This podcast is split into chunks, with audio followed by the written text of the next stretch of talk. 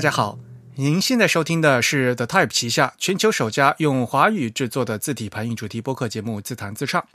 我们的字是文字的字，关于文字的畅谈，而不是弹唱。我们的口号是用听觉方式扯视觉艺术。如果您可以脑洞打开，那么我们的目的就达到了。我是你们的主播汶川西畔东营居 Eric，我是主播黄浦江边清蒸鱼钱真鱼。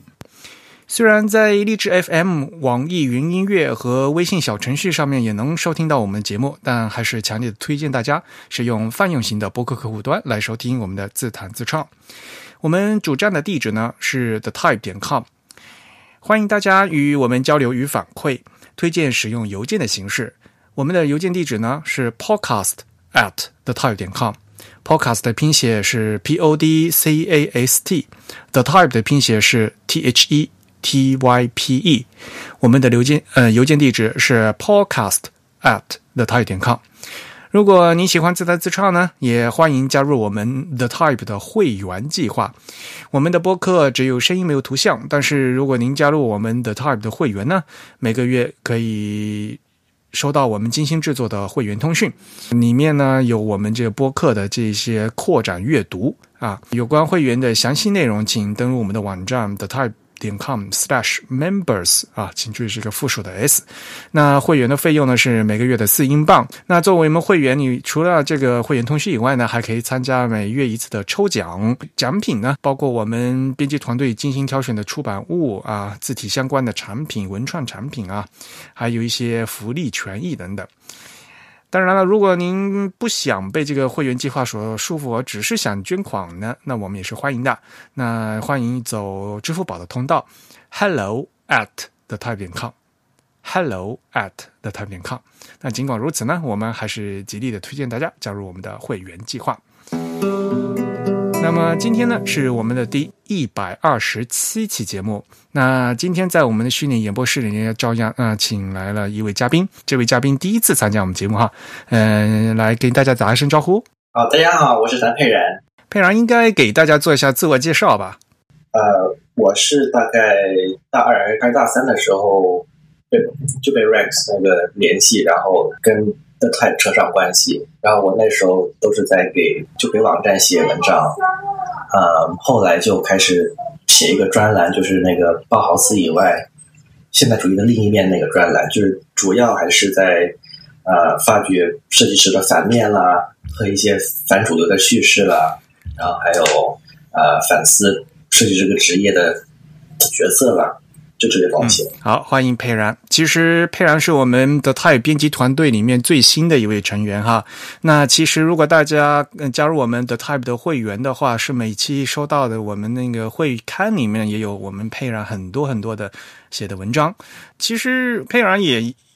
研究呃那个设计史研究了很长时间是吧？也不算很长吧，大概也就两三年。所以你现在是在美国呃已经毕业了是吧？啊对，所以要到西岸开始工作了是吧？对，是的。好，那么今天呢，我们把佩然请来呢，其实是跟大家呃跟。大家一起呢来聊一本书，那这本书的名字呢是叫《Typography Today》啊，嗯，中文的名字是叫什么？今日文字设计是吧？啊，对，今日文字设计这本书呢，其实是德国设计师赫穆特·施密德啊，他编辑的啊，其实也不叫写了，因为他就。搜集了好多呃设计师的作品，那么这本书在一九八零年啊，作为日本的那个《idea》这个杂志，可能做设计师朋友呢都非常之大名鼎鼎的啊，《idea》这本杂志，嗯，那。这本书一开始是这个《idea》杂志的一个特刊，在一九八零年出版的，时间也是非常早了。后来过了四十年以后呢，在日本呢就进行重新的增补和修订。现在呢有一本呢就叫《Typography Today》的增补新装版。嗯，那这本书呢在二零零七年啊曾经是。中国青年出版社啊，引进到中国中文的简体版。那么最近呢，又增补新装版啊，是由上海人美啊，上海人民美术出版社进行。呃，刚刚啊，五月份嗯，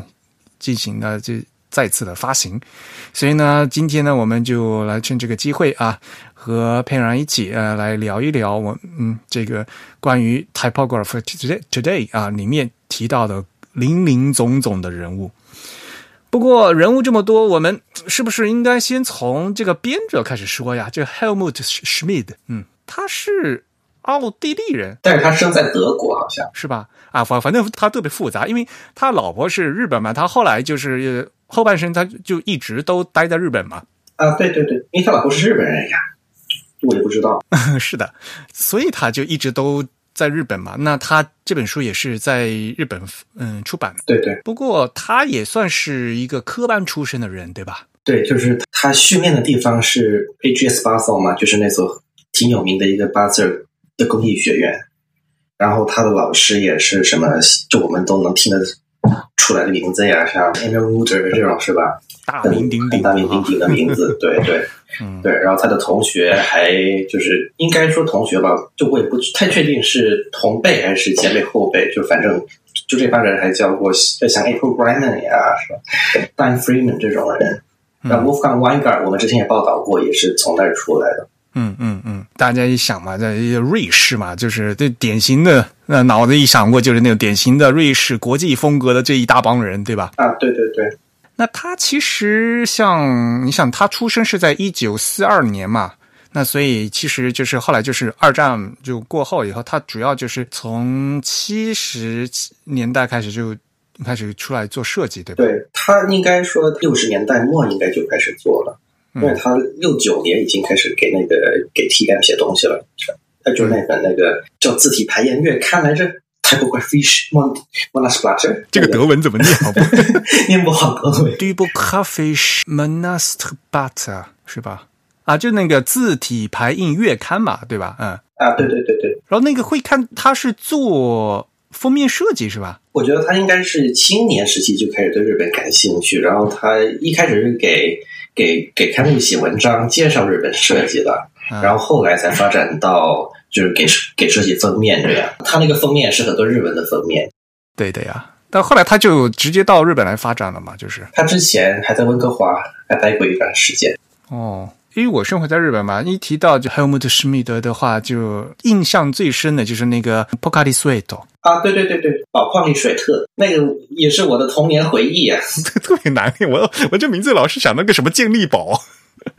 就那个大种制药嘛，就是我小学时候。上体育课，然后有同学就会去买那个盒，嗯，那也是就是很小就就见到过。然后他他二零一八年他去世的时候，我去看他的作品，我才发现，嗯，怎么回事？就是应该这个就是他在日本最著名的一个作品了。嗯，他当时还给大众制药做了很多的那个包装设计嘛，就是就是各种各样的药品，就是啊，对，就是那种非常简洁的。就就非常冷静理性的，全都是就是 universe，不是，然后就是那种线的，我觉得也是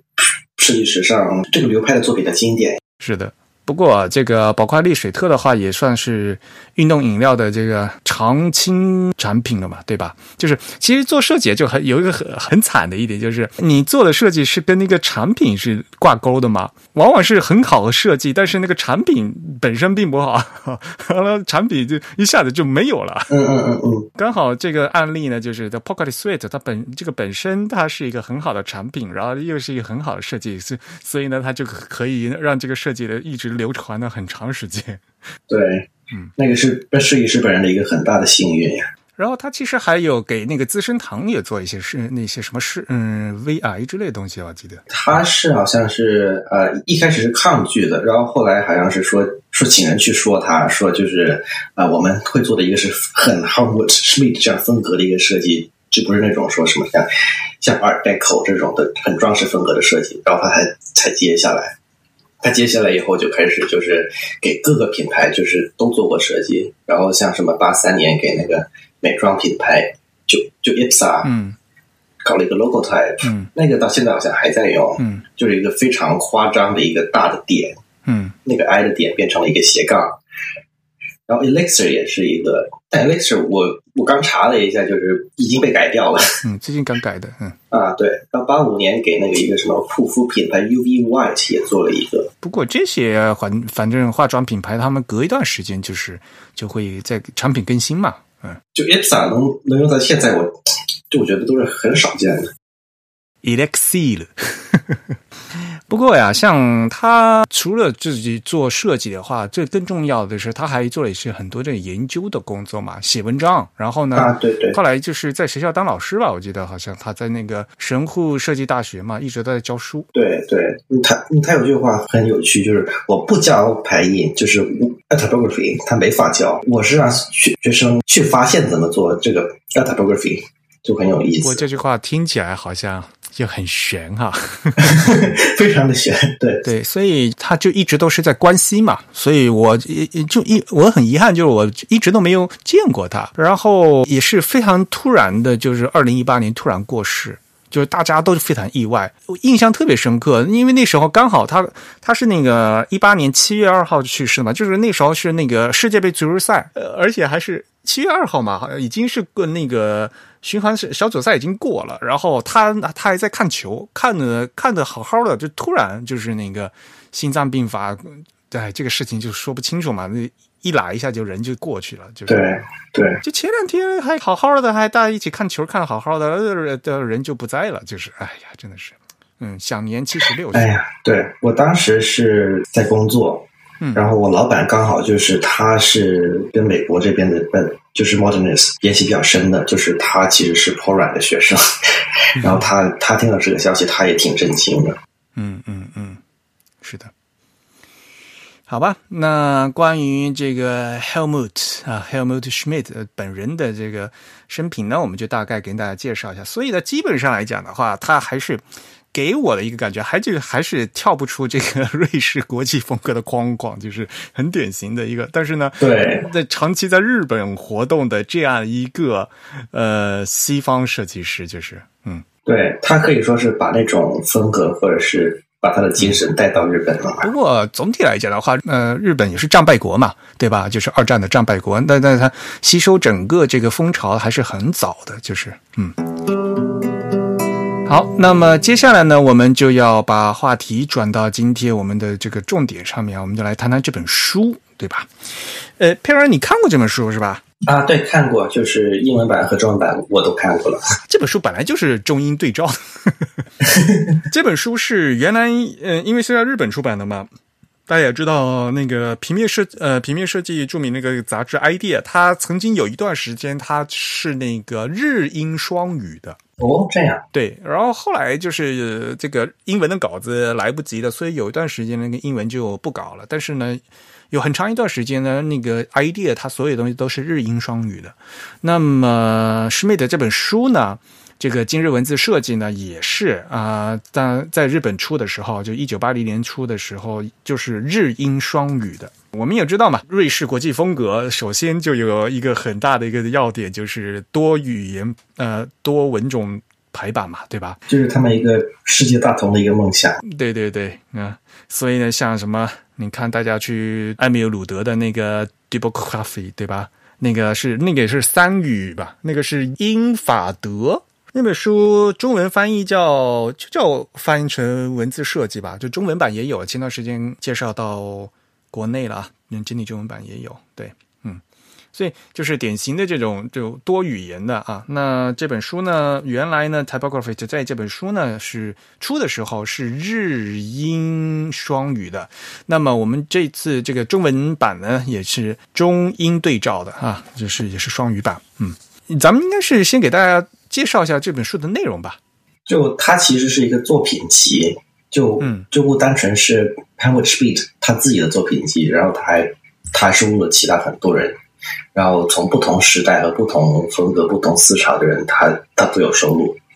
然后还有一些就是那些被收录的设计师他们自己的呃写的东西。对，有一些论文哈。嗯，对，有好像有两三篇这样的。嗯，所以这本书呢，一共呢大概呢是两百页嘛。共收录了十五个国家八十八位设计师的作品啊。然后呢，就是除了作品呢，还有这个呃论文啊。所以基本上来讲，感觉就是把这整个二十世纪啊，关于 typography 的各家不同的观点呢，啊，都放到了这本书里面。所以呢，就所谓的这个 typography today 嘛，today 就今日这今日设计。当然了，这本书刚才也说了，它是一九八零那个时候编的，所以就到了那个时点，到了个时间点。嗯，对对。所以在这本书里面。就介绍了好多各种各样的东西吧，嗯，那佩然给大家介绍一下吧，嗯。啊，对，有很多思潮，按照历史时间来分的话，可能就是一开始就包豪斯嘛，就是呃，他们搬校搬到等德上的那个时候的包豪斯，就是像 L. Litsky，然后还有那个莫赫林纳吉他们的，嗯，但那个都排的很后，然后后来还有一页是给未来主义的嘛，嗯，对他就好像这本书里面导致导是一就稍微一页带过了而已哈。就一页，然后就是那个 Marinetti 他他那个什么宣言嘛，嗯，对，最著名的那个宣言，然后有很大的篇幅给那种就是冷战时期的现代主义啊，像那个乌尔姆设设计学院啊，嗯嗯，然后收录了就是像那个 Anthony f r u s h o k 他的作品，就就 Anthony f r u s h o k 他是一个挺有趣的人，就是他他他前半生在在西德，然后他后半生跑到英国去了。就在英国那边搞那种呃现代主义的风格，然后还有就是瑞士的国际风格啦，这种我们很熟悉的，像那个什么 Armin Hoffman 啦，然后还有各种杂志，像那个 New Graphic，然后我们自己的音乐刊啦，是吧？我们今天要找一个德语老师来帮我们翻念那个那个 Neue Graphic 嘛，就那个呃那个啊，对对，德语叫 Neue Graphic，英文那本书叫什么 New Graphic。好像有点不一样，就是那个名字叫 New Graphic Design，好像是，就是我已经在美国被美国人的念法给侵染了。不，那本杂志它本身也是那个德英法三语的吧？我记得好像啊，对对对，都是那种就是给瑞士风格派那个当门面的，嗯，就是摇旗呐喊的这样一种杂志嘛，嗯嗯嗯。然后还有很多就冷战的现代主义到了美国以后，它变成像那个 s h a b a y a f e n Geismar 那样的。呃，就 logo 设计了或者海报了，就这个文章我们有写过嘛。然后他那里面写到的是像那个 Alan Fletcher 和和那个谁，我忘了一下名字的，就是三个人的组合的。那三个人后来成了五角星。那三个人名字都特难念。对对对对对对，就特难记。啊啊，对。然后东亚这边，我估计是因为 Howard Schmidt 他本人在那个就在日本嘛，然后他也是收了不少，就是日本。和韩国摄影师的东，像那个呃田中一光，然后还有岸上秀这些人。英国的他也收了两三个，像那个 Herbert Spencer，啊，他成立了一个叫 Typographica 的这一个杂志啊。嗯。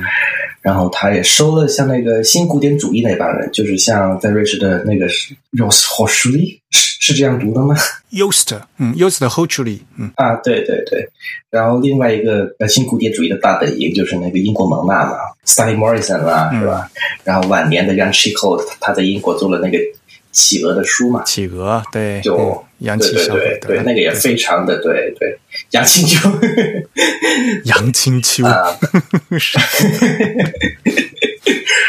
他说了一点就。到最后还还说了一点，就是后现代主义的东西，应该是他看到了，像那个《Octavo》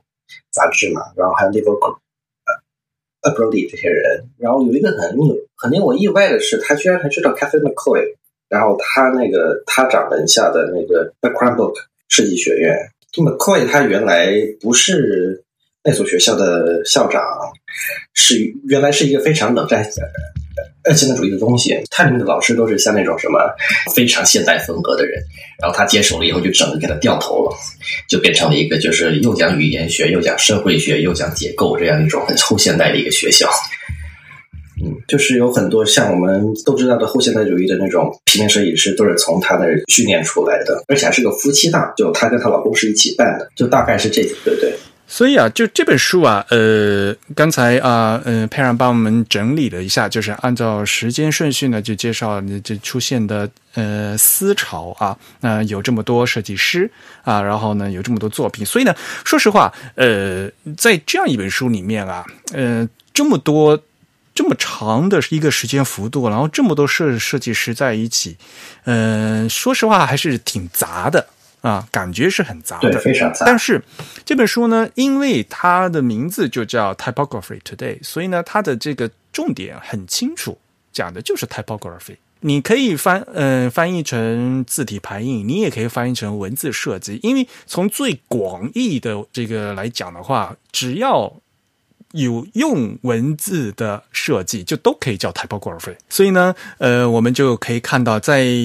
这个历史的思潮里面，有这么多门派的各个大师里面，他们利用文字做出了什么样的设计？那就是在这本书里面呢，就是在最新的二十世纪的。呃，从战后到八十年代啊，这主要的一个几几个思潮呢，就是在这本书里面都能看得见，所以呢，这是一个非常难得的一个集子。而且呢，除了一些这个作品以外呢，还能有有几篇是长篇文章，嗯，对，就是像论文了啊，嗯，那比如说这个这本书一打开，一开始第一页就是那个沃夫冈嗯瓦格纳。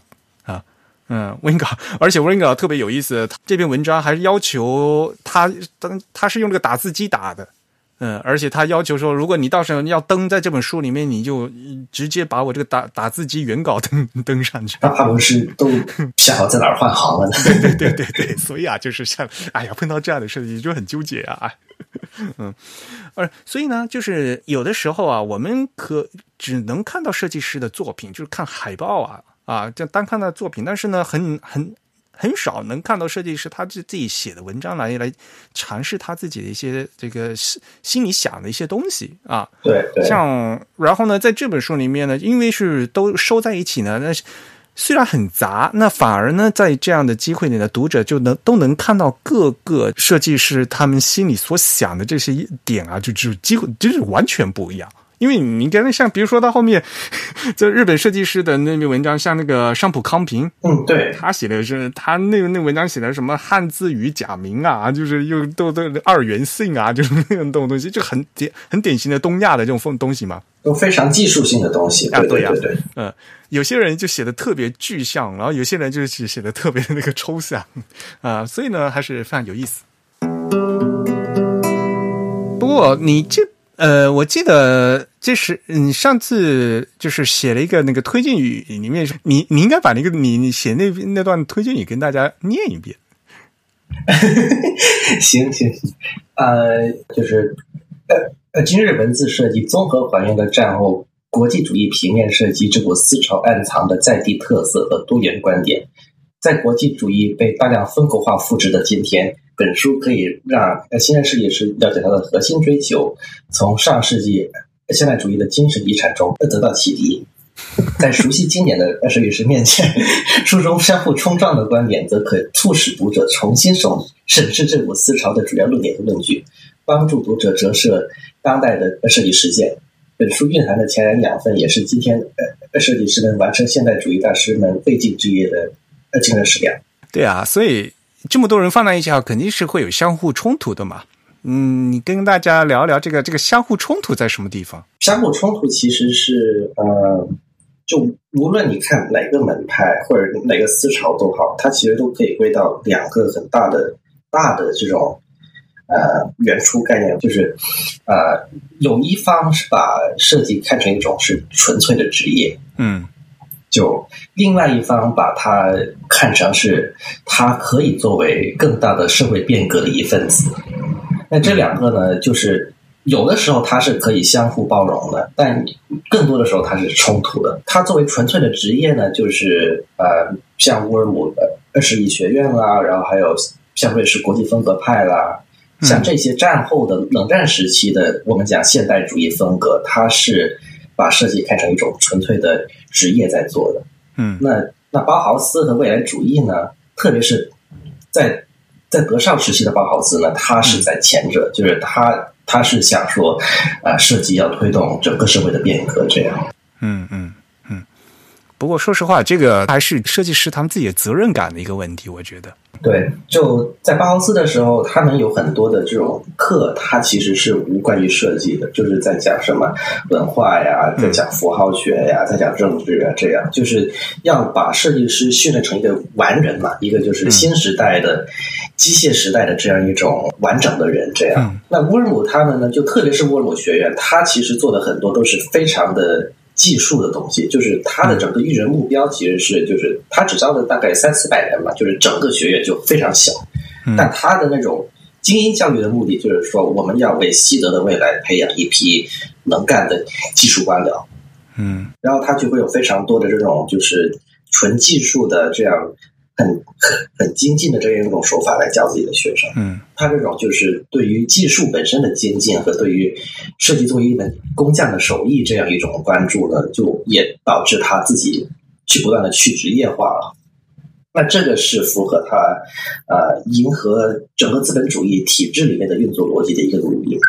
嗯，其实好像你上次那个在我们主站。发的那篇文章里面好像也提到这些东西吧？对，就是呃，在那个谢米耶夫们的时代，就是那篇文章刚好就就写在埃文舍麦耶夫他去世不久嘛。嗯嗯嗯。啊，那篇里面其实也提到说，就是呃，美国整个就是冷战时期的文化战略和它的体制是怎么样把这个设计里面的这种偏左的精神一步一步架空的嘛。那在这里，它得到一个非常好的体现，就是我们甚至都可以去书里面找这种两者之间的这种矛盾。就像未来主义，像 Marinati 他写的一一小段话嘛，然后他就说什么：“我发起一次文字设计的革命，以对抗什么什么书本，什么什么什么令人厌恶的观念。这些观念存在于十六世纪的手工纸上，四周环绕的头盔，Minerva、阿波罗，巴拉巴拉，就是他是非常反古典主义的，就是也是反一切古典的。”那他当然不是说反古典这种风格，他不是不喜欢，他应该是反的是这个风格背后所指向的一系列的生产关系和他的社会背景。嗯，那就是说，就是我做设计，它它不仅是一个实用性的东西，它是一个带有文化性和政治性的 statement，它是一个声明，就是我做这个，我是为了要指向一个更加好的社会形态本身这样的东西。你刚才引用的那段是在。书里哪边呢？哪一页？对，在一百六十四到一百六十五页，应该是它是一个大跨页。哦啊，对，没错，这个是 Marinati，它是。这个一九一三年是时候写的东西了，那当然可能 啊。然后像后者这种说纯纯职业化的，就是迎合资本主义的运作逻辑的这样一种东西呢，就非常多了。就是整个冷战时期的现代主义思潮都是在写这种东西。像那个我们看一百三十二、一百三十三页，那个意大利的 Franco g r i g a n i 他写的东西就非常有这个味儿。就是说，广告中的文字设计，它一度只是为了填充画面构成的空白；今天则是色彩与三维图像的暴击，它们的特定功能，就是为了捕捉行人和城市交通中司机的目光。嗯哼，就这种你看到，就是他他完全没有了这种文化或者政治上的指向，它就变成了一个，就是我们怎么样把一个工作去去做的更好。纯功能性的，然后纯目的就是，对对对，纯目的性的，非常直接的是去实现嘛。对，一个设计好不好，那就完全取决于说，啊，它它有没有用，它的功用性好强不强。就是对于平面设计来说，就是它能不能够冲击力，就是它能不能够把人吸引过来。就甚至像像 Ruder，他自己本身其实没有像 r i m a n i 那么的，就是他的他的作品那么偏商业化，但是他他自己也在写，就是设计师应应该以准确的专业方法来运用上述设计资源来来来进行技术性的训练，还应该对最终的作品的的自然本性有一个完全的理解。就这种话，其实也是相当的，就是把设计师完全当做一个工匠或者一个技师来看。从技术来诞生出来的东西呢，它也有它内在的美的美感，但它这种美感呢，就不是作者本身他想要去达到的了。它好像就存在了这个作品本身里面。毕竟，就是设计师自己本身的话，也要给摆出有这样一个姿态嘛，自己是 professional 嘛，是一个专业的这样一个职业的人，然然后呃展现嘛，对吧？对，因为其实当时设计师的社会地位其实并没有我们现在想象的那么高。对，就设计师是花费了整整个设计职业是花费了至少十年二十年的时间，就是摇旗呐喊、打鼓什么的，就是努力的把自己呃说成是就是在整个社会里的运作是是一个非常重要的一份子嘛。嗯你像 Helmut Schmidt 他本人。出来的那间学校 AGS Basel，其实当时就是一个公立学校，就是嗯我们国内讲的就是那种技校技校和大专，它其实是这样，对对对，就是技校，对，没错。对，当时其实是非常小的一个小学校，当时的设计师是跟那个跟跟像什么牌子工、印刷工什么的都都跟在一起了。那所以他们想要就是说提高自己的社会地位，然后呃为他们的专业性去摇旗呐喊，那我们也非常可以理解。所以他写的这些东西呢，他不仅是他自己经验的一个总结，就是为后人为学生这样看的一个东西。他同时他的受众应该还是那种对设计不太懂的企业主和企业经理。给那些甲方听的是吧？对，给甲方，没错没错，是是给甲方听的。就是你看我们非常专业，是不是？我们我们一切都是非常科学的方法，在里面？就你可以看到这种就是诉诸于科学，诉诸于特别是认知心理学和和和符号传播学的这样一种设计的讲提案的方法，非常常见的。就是像 Will Quarrel 是吧？像 Apple Design，他们其实也做了非常多的提案，就是用这种方法来说服甲方的嘛。对呀、要让甲方爸爸呵出钱嘛，对吧？你不能说你随便在图稿上面，对吧？画两个圈儿，然后做一个 logo 就要卖我几几几十万吧，对对。吧？你要讲这讲讲得懂出东西出来的。是呀，是呀，就尤其是那甲方爸爸就以为你是个美工，就很难说去 justify 这种说，我给你画个 logo，你要给我给那么多钱这样一种东西啊。那他这个 职业化的设计呢，它充分的迎合了企业的整个运作逻辑嘛，可以量化的，可以测量的，而且是以结果为导向的，就而且是一切都是以数字为为基准所以在设计上来说，它是相当的没有野心。那设计本身的焦点呢，就聚焦在单纯的实用性上。这个实用性就导致说，有很多前人所讲的那种啊、呃更加带有细节和丰富的舆论呢，就在他们这里就变成了一种很粗俗的一种说辞，就像什么形式追求功能啦，像极简主义啦这些东西。嗯，就是形式追求功能，你去看这个短语，其实呢，它原来的最初的提出者那个路易沙利文啊，他提出的是非常的，就是很复杂而且是很丰富的一套理论，他是为了那个即将到来的高楼大厦的形式语汇去做准备的。嗯然后在那个在设计师这里就完全就变成了一个非常简单的一个说辞，就是我要用形式追求功能来证明我为什么没有去做那样东西，我要去做这种东西，就是它本身还是给甲方看提案的时候做了一个东西嘛。嗯，那极简主义也是啊，就是就他从他是从那个美国的冷战时期的那种抽象艺术那边呃发展起来的。那他在那边的语义是跟在设计这边的语义是完全不一样的。嗯，他在那边的语义就是一种，他继承了抽象表现主义，呃，再往后的一个思潮，它它这个发展，那具体的我们就就先不展开了。嗯，在设计这边就完全就变成了一种非常单纯的一种做减法、做减法、做减法，就是能能不用东西就不用东西。嗯，我们现在要看设计史，看到这些思潮的时候呢，就就不能够被他们吓怕，就是就是说，形式追求功能这个东西呢，在设计们没有什么高深。就是它是一个非常的呃粗浅化了的一个东西，而且它的受众对象并不是纯粹是学生，就像你说的是是给甲方听的一个东西嘛。嗯，设计师本身他书写的时候呢，他又重复的引用这些东西，然后再企图去赋予他们新的意义，那我们另外再说了。嗯，就如果单纯的就讲是设计解决问题嘛，对吧？对对对，做设计要解决问题。那解决问题，那其实也是企业的问题啊。嗯，对呀、没错啊。嗯就是后来就是呃，我也在看，就是那个曼弗雷多·塔夫里他写的一本就是建筑学的理论与历史吧。就是他这本书应该说，塔夫里本身也是一个就是呃，在意大利的六十年代和七十年代非常激进的一个就是左翼的建筑批评家。就当时是整个整个意大利，就是在文艺界都是一种非常左倾的思潮嘛，就是非常激进的一种思潮啊。然后像他呀，还有那个 b e s Master Studio，像这种人都是就是当时给整个设计和和建筑批评界的一个呃鼻祖一样的存在了。那他写的这本书呢，它里面就有有其他很很复杂的观点，但就有一个观点应该说是呃很容易理解的，也就是很多后人都还在看这个观点，就是操作性批评。就它翻译过来就是说那个 operative criticism，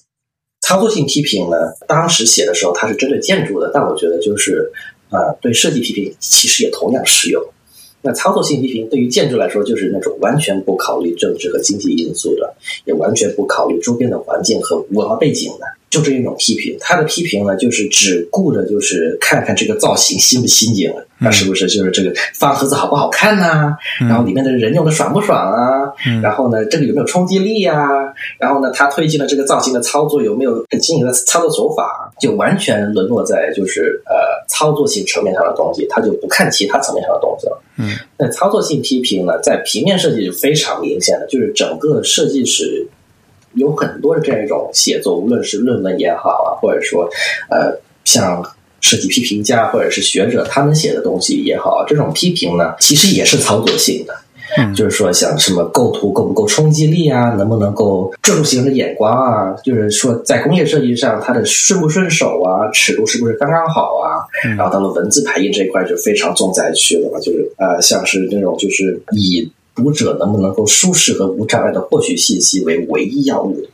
就完全不考虑其他任何因素的。呃，像英国蒙纳嘛。嗯，这蒙纳是一个非常神奇的例子，因为他其实是新古典主义大本营。嗯，是的，那那那一帮人，就当年不是做 Florin 那那一帮人。对对对，没错没错没错。但那帮人他鼓吹的是，就是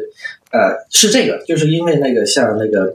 像 Morrison 他的公关经理嘛，A Beatrice Ward 是吧？他他就写过一个是那个什么水晶高脚杯那篇文章嘛，是吧？嗯，那篇文章就是在讲说，呃，什么样的文字排印，它只要是有障碍的，它不够舒适的，它就是错的，它它是不好的，应该被抛弃的。所以，就蒙娜那个是一个非常奇怪的例子，它就是一方面它有 uphold 这种就是很古典主义的做派，然后另一方面他又在说这个非常技术性、功能性的东西，就非常有意思。而且当最关键就是他们当时自己卖的就是那个蒙娜自动注排机啊。在当时是最高级的一种、最先进的一机那个排版机器呀。对对对，嗯，蒙纳其实当时是非常厉害的一个创新。对呀，他们虽然卖的呢是最新技术的机器，但是他们做的又是非常最古典的这个东 这个这个派式来做。啊，对，应该说当时我觉得，就你要是把他们放到当时那个大环境下来看的话，其实就是。当时的海报全都是各种各样，像那个什么给 KO 这种这种非常鬼畜的这种形态嘛，或者说是说像 Victorian grotesque 啊，就是那种很多的那种大型的木活字这种东西，就是非常的混乱，然后爆炸的鬼畜的这么一种呃就构图嘛。那他们出很多像那个什么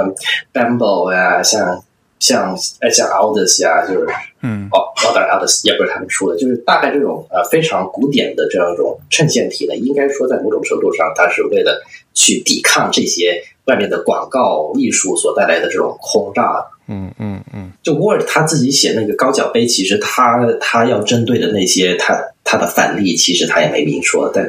我们可以知道他们的反例其实就是那些呃，就是在外面贴了一满墙一满街，全都是这种就是各种各样的爆炸轰炸式的这种大广告，他应该是在反那个东西。嗯，再讲回来呢，就文字设计或者说。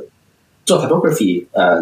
他把无障碍的去获取信息为唯一要务的话，他其实还是在做这种操作性的批评，是吧？嗯，对，他就没有说真正的像像巴豪斯的本意那样说把设计推出去，就是别在那个小圈子里面再再混，就是把它更加推出去，更广一步的去接触社会嘛。嗯嗯嗯，那也就可以解释说，为什么设计师就尤其是像那个八十年代啊，到现在为止，就非常喜欢去。为社会活动或者说为为政治运动去做设计，就是做各种抗议海报啦，去做什么就就是为为各种 NGO 做网站啦，讲这种东西，其实就是说设计师本身这个这个活动啊，就我们不讲职业或者学科，就是这个活动本身，呃，它还是带有很大的一个改善社会、改善世界的这样一种冲动在的。嗯嗯，但这个冲动呢，它它其实是被整个职业化这个冷冷战时期的的资本主义这个体制给给压抑了，给去掉了。因为你做这种东西的话，它肯定是跟企业的运作逻辑相反的。嗯，那它所以就会导致很多设计师会在做工作之余，他去做这种就是非公益，就是就是非盈利性的东西来补偿。那也可以解释说，为什么 Schmidt 就是他本人也非常怀念，因为他七三年到七六年，他其实是给社民党做设计。对他自己也做了一段时间嘛，对吧？嗯，对对。然后我们有看他一个访谈，然后他然后就就问他说：“你最怀念的或者最喜欢的一个你自己的作品是什么？”然后他马上就答了，就是七三年到七六年给社民党做的海报。嗯，当时还是西德哈，就是对对 对。所以啊，其实就是故意嗯把。嗯，在这样一本书里面啊，把这么多这种各样的各样的这个思潮啊，把各种互相冲突，就就非常直白的啊，嗯，放在这本书里面，我觉得现即使哪怕到现在读读者啊自己来翻这本书，看各种各样的作品的话，也应该有这样的收获吧？就是对，就因为就是他讲的这些议题，其实从来没有消失过嘛。嗯。就是一九一三年、一九四零年讲的东西，讲的矛盾到现在仍然还是存在。就我们现在看的，对对，你看现在很多就是设计网站、什么设计媒体什么的，他们仍然还是在延续这种操作性批评的思路嘛，还是在说这个啊，有一个很新的字体出来了，它又更加易读了，是吧？有一个很新的海报出来了，又更加冲击了，是啊，对，就这种报道仍然还是非常操作性的。然后就还有一个就是那种鲍豪斯前呃去年还是前年不是那个刚刚过周年纪念嘛，就是百周年纪念嘛，包豪斯百年，嗯，当时就出了就是很多的这样那种书啊，就也好，还有那个什么刊物呀，然后还有还有座谈会啊，然后去去重访包豪斯的遗产嘛，嗯，就说就怎么样把包豪斯拿到现代来用嘛，是吧？嗯，就是。那也就说明，就其实还有很多设计师，他是真的想去重返包豪斯的那一套，就是说我们要做一个完人，要做一个就是完整的人，然后把设计这整个职业这个学科推到更广阔的层面上去，更加有力的去影响社会。这样，嗯，对，就所以这些矛盾和这些观点，还有这些理念，都是相当的。它虽然是过时的东西，但是它还是在当下还是非常呃有联系性的，就是还是很有用的。嗯，因这因为这本是 typography 嘛，对吧？嗯，是文字文文字设计，但是呢，就是这里面所含有的作品是其实是广义的文字设计嘛，对吧？就就就其实跟那个狭义的那个字体排印编排还不一样嘛，有更多的就是平面设计的内容在。对，就很多都是平面设计。对，然后可能说它这些设计就是大量的运用了文字。对，嗯。嗯，所以呢，其实说，呃，如嗯，如果要考虑到这一点的话，其实，在真正的，如果你要深入到那个文字设计的话，因为文字是语言的载体嘛，对吧？如果你要真正的深入对到文字里面，那么你要怎么样进行这个语言的表达，对吧？这个又和那个平面设计的所谓的这个视觉传达，又又又是另外一套的这个手手法，是不一样的。然后，对对对，它其实是两个 approach，就是两种理念的这样一种，也不能说就一定是冲突吧，它就是不同嘛。就是呃，像说把文字当成是文字来排，和把文字当成是图像来排嘛。对，就把文字当成文字来排那一套，就是非常的像那个 Morrison 他们呀，像蒙娜他们呀，就是他们会会去做的这种，就是非常尊重文本本身的嘛。然后就是非常强调说，你你做一个设计，我们就要把整个书都读完。对，把文字当成图像来排呢，就其实是很多那种瑞士国际风格这样的一种种做法啦。就特别是像你看，呃，就像 Helvetica 本身，它画出来，它也是把把文字当成一个图案来画。嗯，对，它是一个做，就是以画轮廓为为驱动的一个设计的字体吧，对吧？它其实也是两个流派之间的这样一种不同。就哪怕把你这个，嗯，你是长篇文章几个段落，它但是它排出来，它要跑，它要排出这个文本框的造型出来，在平面上也有 要保持这个造型出来。对，平面设计师是这个就会特别在意这些东西，是非常在意这些东西。就是说那个什么，我我换房的时候，我也不能够说就随便换呀。然后就你看那个什么后处理。他写的那本书，就那本小册子嘛，那个那个 detail 那个那个文字设计的细节，对对对对对，就就非常花了非常多的篇幅去讲说，你要是做那种呃。齐左散右的话，你那个散右那个散的你应该要怎么散法呀？然后让你要怎么断行啊？那，对对，讲的非常细。嗯，平面设计就是会会非常在意，比如说那个齐左散右那个右散右散出来那个造型会怎么样嘛，对吧？但是真正如果你是以从语言文字的这个词语本身的角度来讲，我当然了，我如果能不不能断词，尽量不断词嘛，对吧？这个肯定是的。那那西文本来就是不齐的，那那就不能让它不齐，就是呗。啊，对啊、对啊、那种做法其实有一个词叫叫 break for sense，嗯，就是嗯以 sense 来换行嘛。就是我老板，其实我前老板是非常喜欢这样，他老是说 break for sense，break for sense。对啊，就要按语义换行嘛，对呀、对，要么你是按按发音，要么你是按语义嘛。对，嗯，所以就是很多，就是我以前在其他博客也说过，就是像中文如果要做这个所谓的齐左散右的话，就左齐右不齐的话，中文要按那个语义换行的话，要断按按词换行嘛。就像这个概念的话，啊对对就很多设计师就没有这个概念，知道吗？但或者说就是像像现在像你说你给 iOS 做排版，或者你给网页做排版的时候，很多时候你达不到的呀，对呀因为就是那个宽度都在变嘛，嗯，它肯定会出现说一个词中间断开这种情况。这个不能说什么技术达不到，所以我们不做嘛，对吧？不首先是说，我们作为设计师要有这样的理想，想能达到这个程度，然后，然后再再和这个工程师说，我们能让技术怎么样做上来嘛，对吧？对，没错，没错，就这个理念本身，就是我有时候也很很快的就会陷入到这种迷思里面，因为就是 对呀、嗯，你去做科技的时候，很多时候就是说，哎呀，这个我们不能做，这个这个工程就很难实现，或者说要花三年时，然后就没了。我自己在想一个东西嘛，就是说，你如果你不能够把操作实用性给它去掉的话，就是你你你还是把它当成是唯一的一个评判标准的话，嗯那到最后就还是会沦为某种程度上的美工了。就美美工，我们不是说的说，就是像海报设计那种，就是打印店老板说找个美工什么样，就是像那个呃，像汽车设计，其实有一段时间里面都是在呃说，我们先做一个车架。先做一个底盘，然后呢，整个车都已经设计好了，工程完成了，然后我们请一帮 skinners，一帮就是皮肤制造者过来给就给他上一个皮肤，是吧？对，skinning 是吧？就是换主题嘛，是吧？嗯啊、就是呃，像像工业设计，就是在在至少在六十年代以前，就是在 Brown 它出现以前，就是有很多的像家电制造商，他们还是说，我们先做一个很复杂的一个电器仪器出来，然后呢，我们在外面给它套个木盒子啊，就完事儿了。就是套个木盒子呢，就是就把它伪装成一个家具，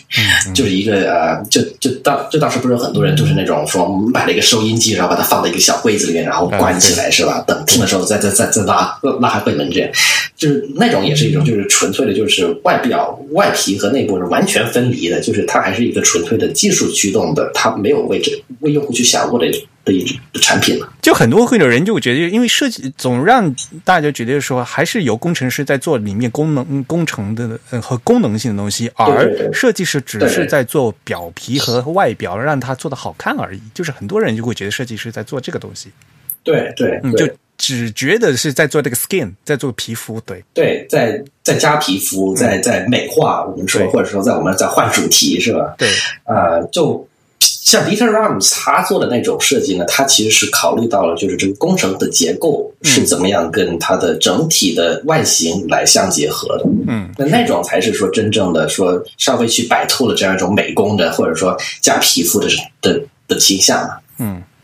那你换到现在说那个像像交互设计啊，像软件的界面设计啊，是吧？那它其实也非常容易陷入这种平面设计等于美工，或者说界面设计等于美工这样一种，因为就是你你背后的什么服务器啊、什么代码、什么全都是分开的嘛。嗯，是的，它它的存在，其实它的结构，它的 how it works，它完全跟你外面其实没关系了。嗯，甚至说苹果有很多时候就就就算是说你一个电话机，然后再加一个网络通讯机，然后然后再再加一个什么视频播放器这些东西是吧？完全整合到一个小小这样一个方块里面叫 iPhone 是吧？就它其实也是在某种程度上，它是工程技术结构跟外表其实是完全分离的。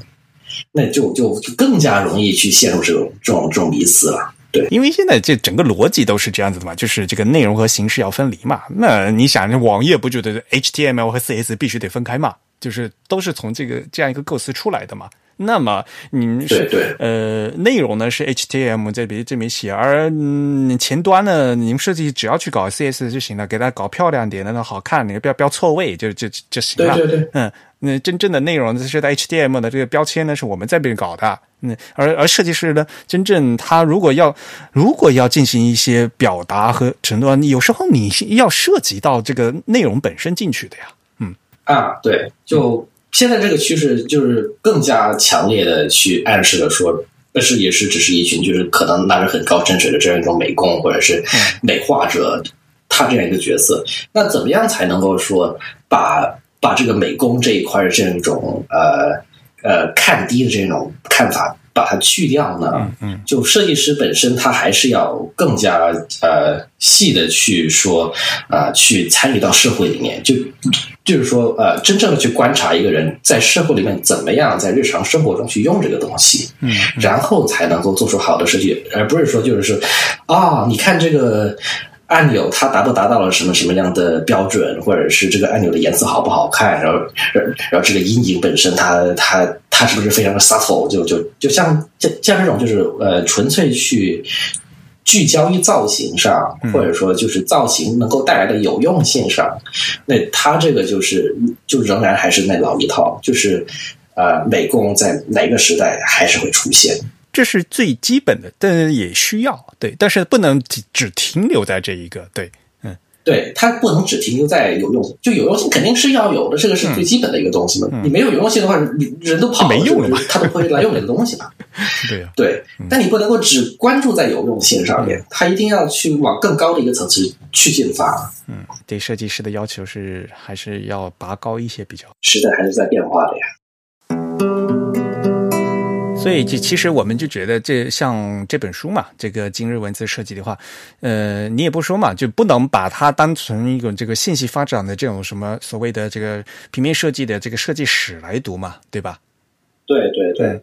对，就是一个非常常见的一个一个倾向，就是无论是像他这种书，就是由。设计师本人去写的书，还是说像那个像历史学家去专门写平面设计史？你想那个什么 Nicholas Persner 他写的那个什么平面设计。先锋啊啊，现代设计先锋好像是，就是很多的这种书写，就特别是那个从八十年代一直到呃像零零年这种，都非常的说啊，平时就是从文艺复兴开始，我们讲牌子，哇，一下就就讲到后现代是吧？就是非常线性的一个，就是 呃，前面的肯定是优于后面的，前面的肯定是从后面发展起来的，嗯。然后就很很多时候，他是说，就是给你一个非常线性发展的，就是一条直线性的，然后不断往前进的这样一种结构嘛。嗯嗯。然后就是呃，谁去谁去呃去导致了这些发展呢？那肯定是个人英雄主义了，那肯定是某个天才跳出来说：“哎呀，这个不好，我们要改进，是吧？”然后后面一帮人就在跟，对吧？就就要么是就是他有两个倾向嘛，就是要么是呃直线发展的，嗯，要么是是英雄主义的。那今日文字设计这种书呢，就有一个非常强的倾向，就是因为它本身它也是一本书，它也是从头看到尾的嘛，它有一个阅读的线性顺序嘛，嗯，那就很容易说我们把它看成就是说，哎呀，前面的好，后面的更好，后面的再好，后面的再再好，这样，就它会有一个这样一种，它 imply 了，它暗示了一个线性的发展。但其实我们要去看的话呢，呃，就不能够只看说，呃，整个呃内容是是怎么样去演进的。实际上，它也没有什么演进的这样一种很必然的逻辑。嗯，呃，他看的时候呢，他应该是说，对每一个设计师、每一个作品，我们都不仅要看到作品或者人，还要去看他背后是什么动机、什么样的社会因素去驱动这些人和和作品的。嗯。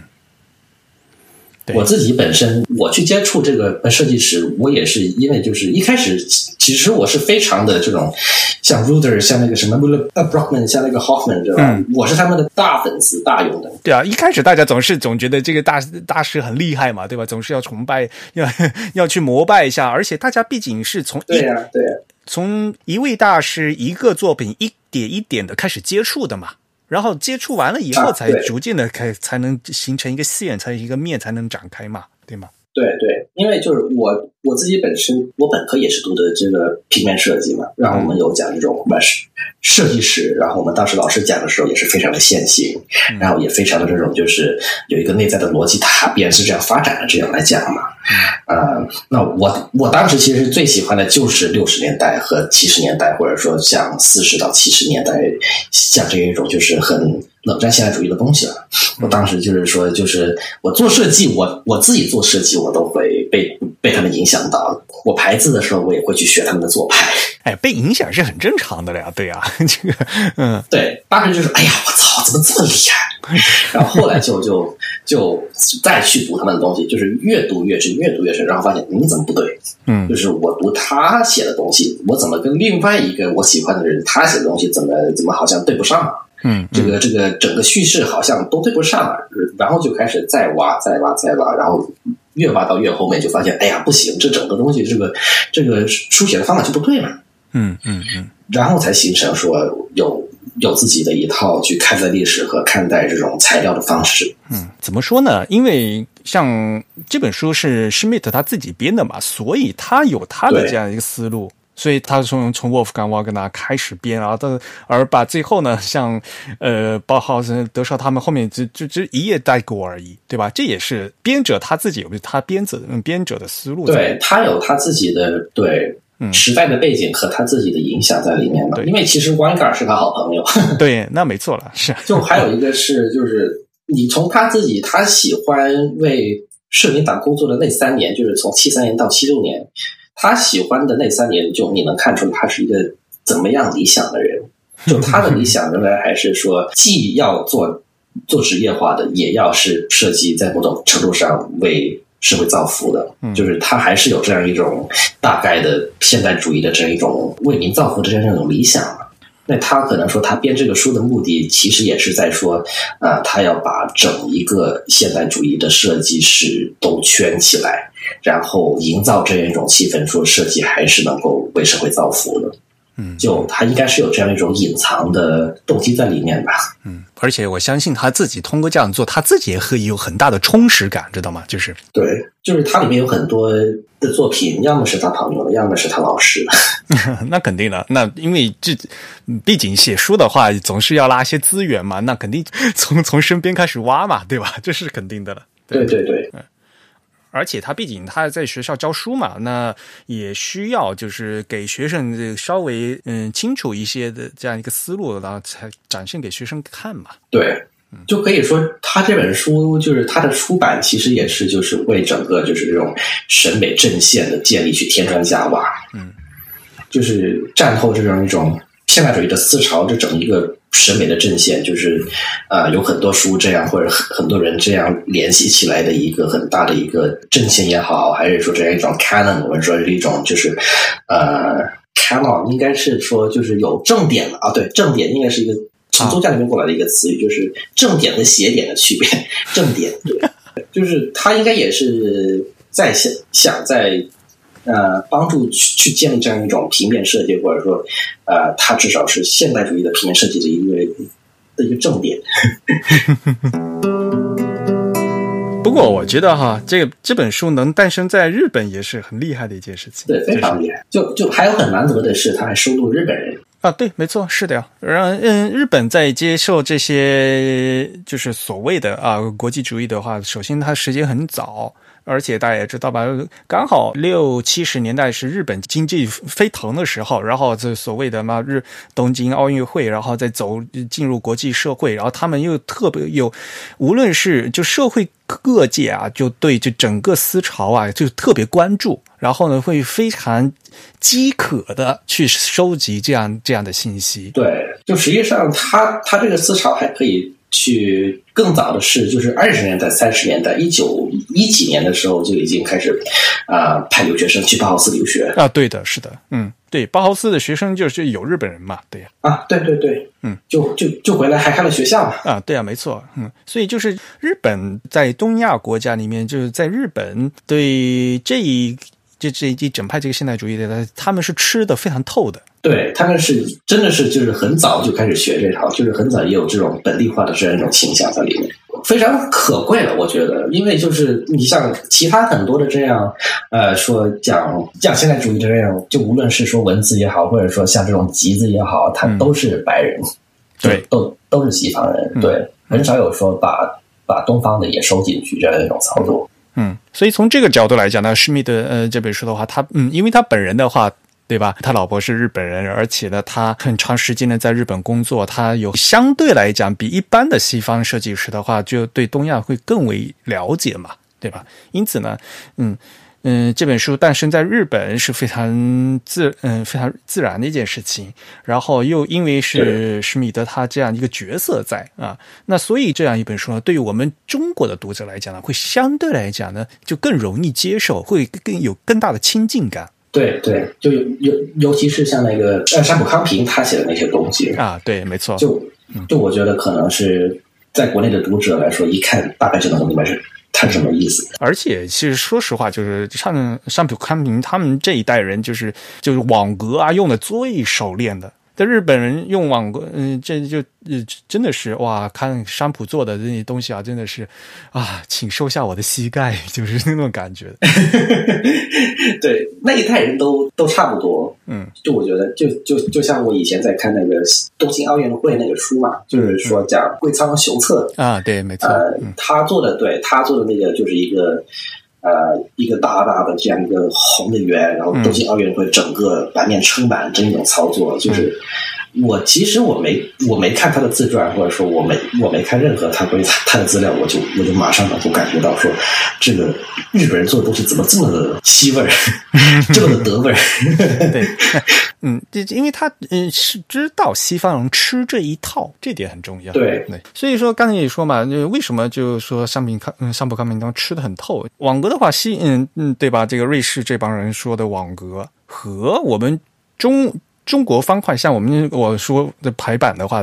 方块字的网格，其实东亚本来就是有网格嘛，对吧？所以呢，对，嗯，商普先生他们就这个能把这个西方的网格和我们这。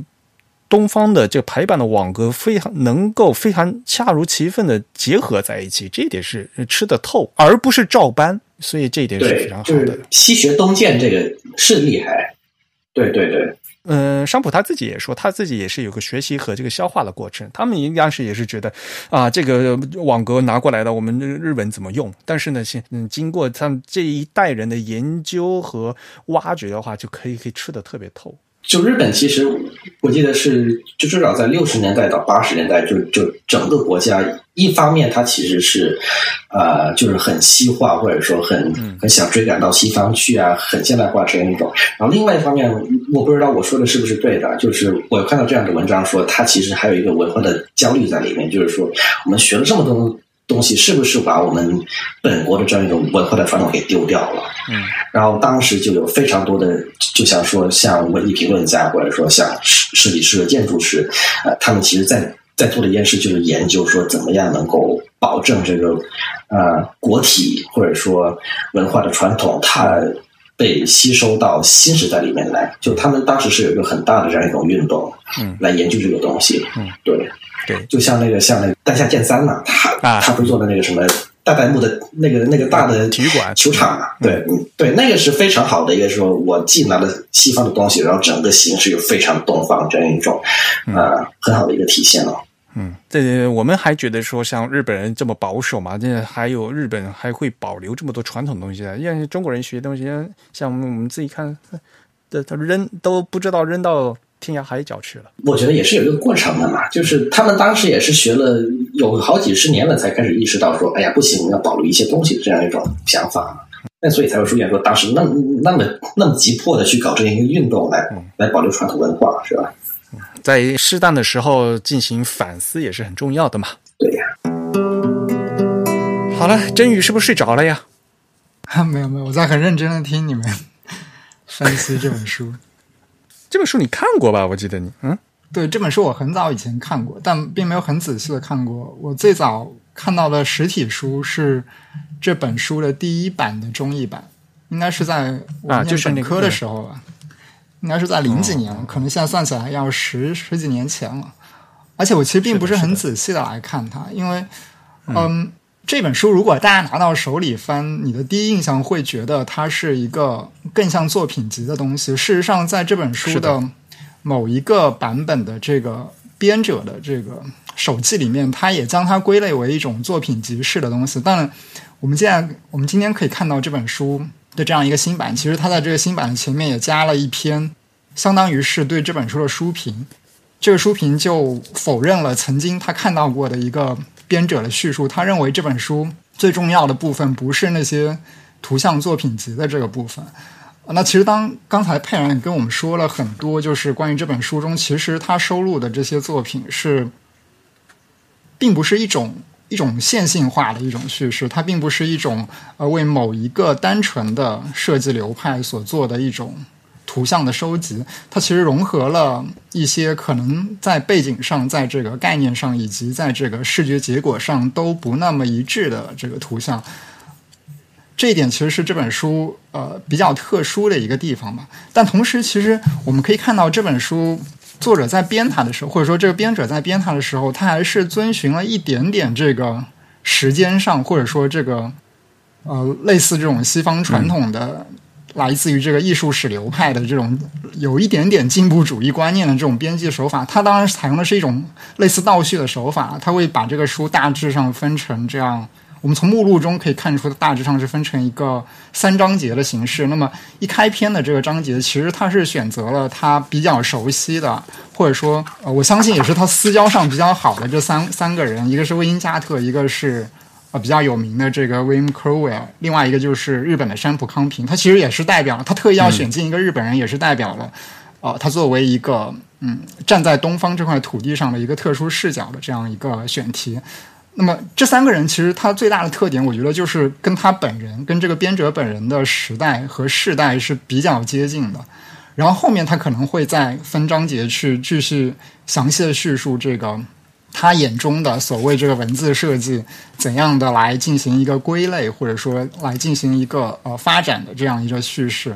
呃，比如说他在这个第二章节，他就要着重对比所谓的这个 informative 和这个 experimental 之间的这个差异，以及他们之间的一些作品上的一些视觉上的表现。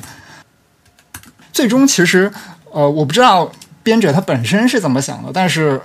呃，我觉得有一点很强烈的感觉，也是我第一次看到这本书的这个感觉，就是事实上他在向他的读者传递他所认为的 typography 是一个什么东西。也正是他这本书的这个书名所说的，就是今天的在当下的在这个编者编著这本书的当下的那个时间段，他认为 typography 应该被看成一种什么样的东西，应该被定义为什么样的一种东西。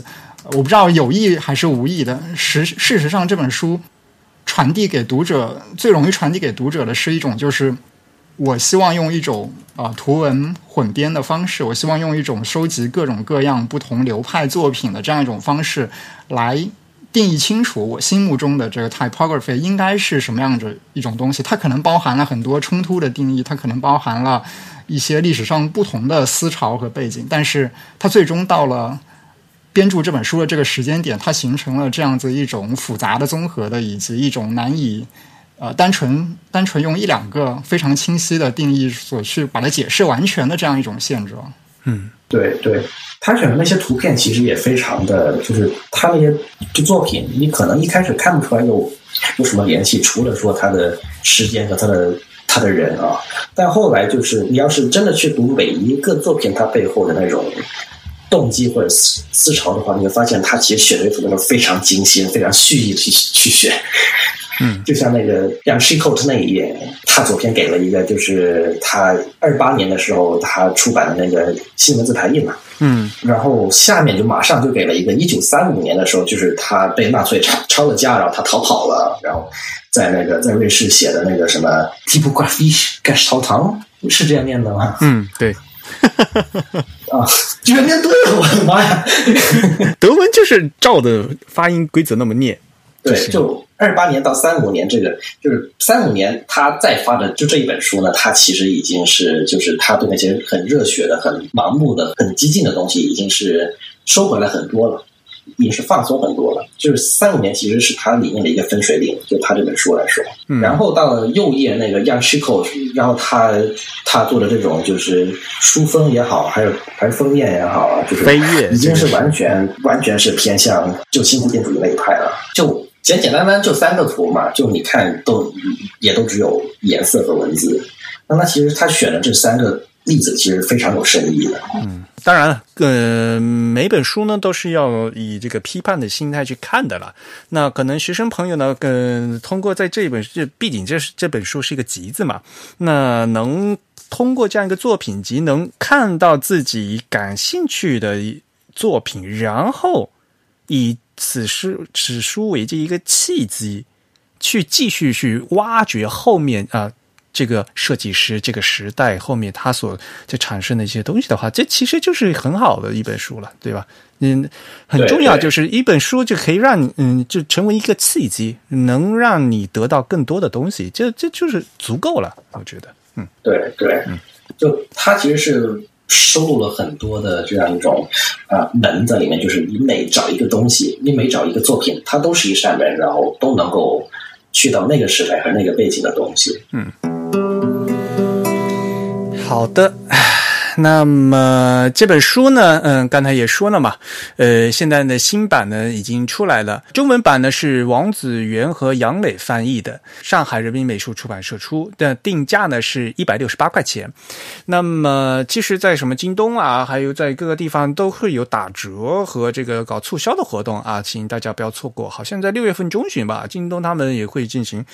这个打折，所以呢，好像。好像看起来哇，一百多块钱那么贵。其实如果找一个机会的话，可能呃入手一本也是挺好的啊。这次呢，我们也是得到出版社的大力支持，那么我们也会拿出一本书啊，当做这本月会员抽奖的奖品送给我们的幸运的会员。我们六月份的会刊呢，应该是在。六月十六号发，所以呢，在六月十五之前在籍的所有的 The Type 的会员呢，都有机会参与抽奖啊。那我们本月的奖品呢，就是这本最新版的啊中文版上由上海人民美术出版社出版的《今日文字设计》。好，那我们今天的节目就到这里结束。我们也再次感谢佩然来为我们介绍了《今日文字设计》这本书，以及同时为我们介绍了非常多的。从这个现代主义设计开始的，以及到当下的一些跟无论是跟文字设计本身，以及跟文字设计相关的很多历史史的，呃，很多设计史的一些背景知识。那我们。今天的节目呢就到这结束。如果大家有什么意见或者反馈，都可以给我们来信。我们的邮箱地址是 podcast at the type 点 com，p o d c a s t at t h e t y p 一点 c o m。同时呢，大家也可以在社交网站上关注我们。我们在新浪微博、在 Twitter 以及在微信的 ID 都是 the type t h e t y p e。同时呢，在 Facebook 上搜索 the type 或者搜索 type is beautiful 都可以找到我们。好，那再次感谢佩然来参加我们节目，也感谢大家收听，感谢邀请。本次节目是由 Eric 和真宇主持，由 Eric 在 Mac OS 上剪辑制作完成。我们下次节目再见，拜拜，拜拜，拜拜。